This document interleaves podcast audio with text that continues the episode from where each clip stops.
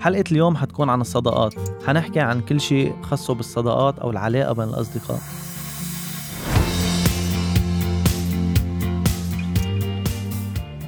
كلنا بنستعمل هيدي المصطلحات. تقول هيدا رفيقي بتقول هيدي رفيقتي وكنت مع أصحابي وعندي كتير معارف بهذا المحل و... وبتصير تحاول تكبر المحيط تبعها. فإذا لاحظتوا استعملنا كذا تعبير. من هون لازم نبلش حديثنا بتعريف كلمة صداقة أو صديق. جاي كلمة صديق من كلمة صدق. فهو الصادق الصدوق اللي بيكون بمستوى عالي من الثقة والاحترام والتواصل المتبادل. فالصديق بيشاركك بالأوقات الحلوة والبشعة بيسمعك بيدعمك بيقدم لك تسهيلات للحياة لتصير أحلى. الصديق هو اللي بيتحمل تليفونك وبتدق له تتخبره عن نجاح أو عن فشل فما بتخاف إذا أنت خبرته عن فشل يستغل هالشي. هون أكيد عم نحكي عن الصديق الحقيقي وما بلشنا نفرق بين الحقيقي والكذاب. الصديق علاقته فيك بتكون شبيهة بصاحبتك أو بمرتك. أحاديث كل نهار فشة خلق عند الضرورة. عن جد كلنا عنا هذا الحدا اللي بس بدنا نضحك مندق له وبس بدنا نظهر مندق له وبس بدنا ننق وننكد كمان مندق له. فبس بدنا نصرخ ونطلع اللي جواتنا. حنحكيه حنعوزه. هودي كلهم ما فيكن تعملوهم مع أهلكم أو مع الشريك تبعكم هودي بدهم صديق بدهم رفيق. الصداقة يا جماعة هي رابط صدق. يعني الصداقة بتقوم على الصدق والصدق يولد الثقة. يعني ما تتخيل إنه يكون في شخص صادق معك إلا وحتوثق فيه. آه هيدي بتصير مثل باكج بتصير مثل بندل يعني هول الاثنين ما بيفترقوا عن بعض. الصدق والثقة مثل الوردة والمي. اثنان لا ينفصلان.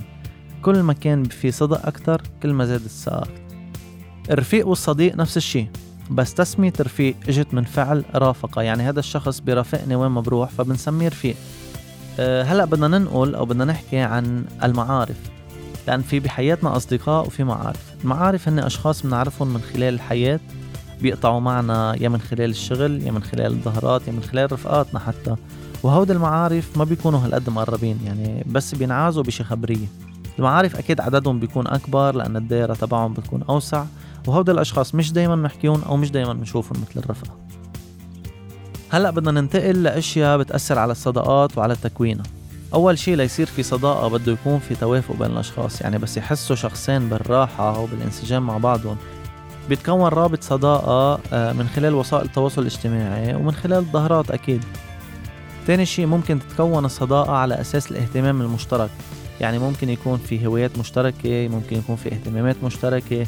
وكل ما زاد الحديث عن هودي القصص بتحس إنه هالشخص بيشبهك. يعني مثلا إذا أخذنا آه، شاب بيحب ال football حيكون في عنده رفيق أكيد بيحب ال football وتعرفوا على بعض لأنه هن بيحبوا ال football. هيدي تعتبر مثل اهتمام مشترك أو مثل هوايه مشتركة. ثالث شيء كل ما زادت صداقاتك كل ما توسعت شبكتك الاجتماعية. كل ما توسعت دائرتك الاجتماعية. مش عم قول بيزيدوا رفقاتك بس بيزيدوا معارفك اللي ممكن يفيدوك بمحل معين. كل هودي القصص ببينوا آه، بالصديق اللي بيكون قد المواقف. انتبهوا الصداقة ما بدها وقت الصداقة بدها موقف.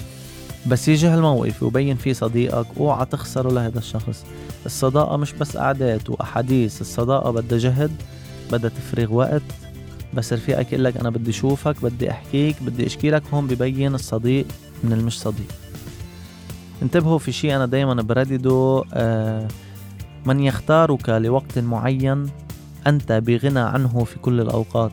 يعني اللي بده يظهر ويتقرب منك بوقت مصلحته انت ما بدك اياه ابدا بحياتك الصداقة بهالأيام صارت مثل التليفونات أول ما طلعت بس حتى التليفونات حد بعضهم بيشتغل البلوتوث بيناتهم. وإذا واحد فيهم بعد عن التاني لو إن شاء الله فشخة صغيرة بيعمل كونكشن مع غيره. وفي أوقات بتوصل الصداقة لمرحلة جدا عالية وجدا راقية.